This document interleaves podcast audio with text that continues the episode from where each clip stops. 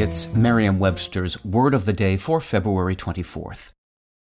The Angie's list you know and trust is now Angie, and we're so much more than just a list. We still connect you with top local pros and show you ratings and reviews, but now we also let you compare upfront prices on hundreds of projects and book a service instantly.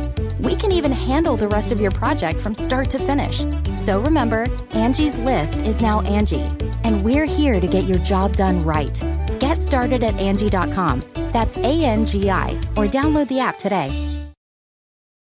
Today's word is utmost, spelled U T M O S T.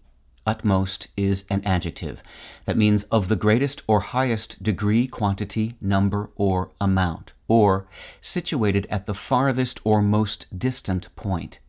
Here's the word used in a sentence from Sports Illustrated by Zach Nagy.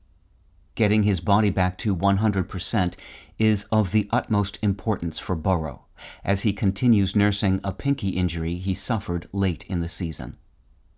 The word utmost comes from the Old English word utmest, a superlative adjective formed from the adverb ut, meaning out.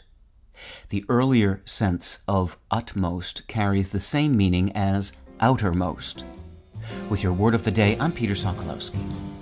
Visit merriam-webster.com today for definitions, wordplay, and trending word lookups.